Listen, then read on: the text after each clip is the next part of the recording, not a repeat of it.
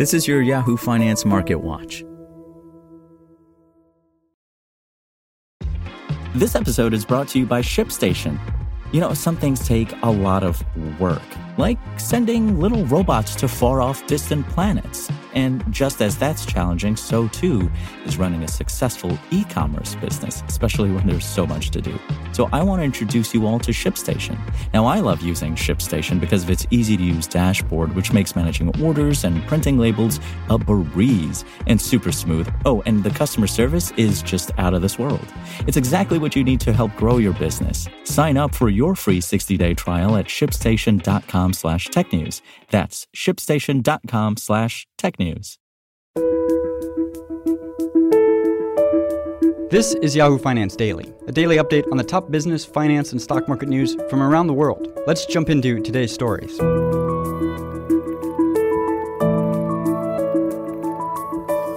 I'm Trevor Ontiveros from Yahoo Finance. Presented by Raytheon Technologies. Our nearly 200,000 engineers, researchers, and people with purpose are building the future today. We're pushing the limits of known science to go deeper into space, advance aviation, and build smarter defense systems that protect all of us here at home. That's the future of aerospace and defense. Learn more at rtx.com. Stocks rise as tech shares recover some losses. Stocks rose Wednesday as tech shares looked to make up some of their declines from earlier this week. The Nasdaq outperformed, adding more than 1.5% and steadying after the index dropped more than 1% in each of the previous two sessions.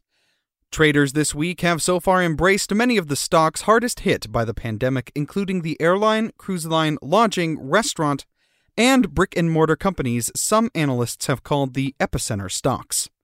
Hopes that drug makers were closing in on getting approval for a vaccine and by extension helping to stoke consumer confidence in getting out and traveling helped catalyze the rally. The jump, however, came at the expense of the growth and tech stocks that led the markets higher earlier on during the pandemic. The Nasdaq posted back-to-back sessions of declines greater than 1%, while the Dow brought its cumulative advance for the week to date to nearly 4%. In the S&P 500, the energy, financials, and industrial sectors have far outperformed over the past two sessions after lagging for the year to date. Overall, I look at this as somewhat of a catch-up positioning from investors. Michael Arone, State Street Global Advisors chief investment strategist, told Yahoo Finance. Investors have gotten a lot more comfortable with the election outcome, with progress on COVID 19 solutions, and what again was a very solid earnings season. So I think they're looking ahead to 2021 and anticipating perhaps much better than expected economic growth and earnings growth. And so they're pivoting towards more cyclical value companies and a bit away from the technology. This recalibration, in my opinion, is healthy, he added. Remember, we were all scratching our heads over how concentrated the market was, how it was just a handful of tech names. Now we're seeing much greater breadth in this rally, and I think that's healthy for the overall market. Other analysts shared this view, and a number of strategists this week upgraded their near-term expectations for the path forward in equity markets. Goldman Sachs equity strategists lifted their year-end S&P 500 price target to 3700 from 3600 and said they expected the S&P 500 to then climb to 4300 by the end of 2021. The market is actually less dependent on the performance of a few mega cap stocks than many investors perceive, the strategists led by David Kostin wrote in a note published Wednesday.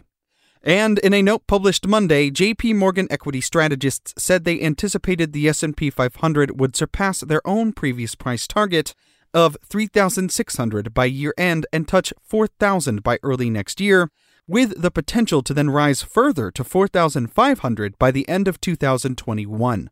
The equity market is facing one of the best backdrops for sustained gains in years, the strategists wrote. After a prolonged period of elevated risks, global trade war, COVID 19 pandemic, U.S. election uncertainty, etc., the outlook is significantly clearing up. For more live coverage of business, finance, and stock market news, please visit yahoofinance.com. We'll be back tomorrow morning with your daily update. So until then, thanks for listening.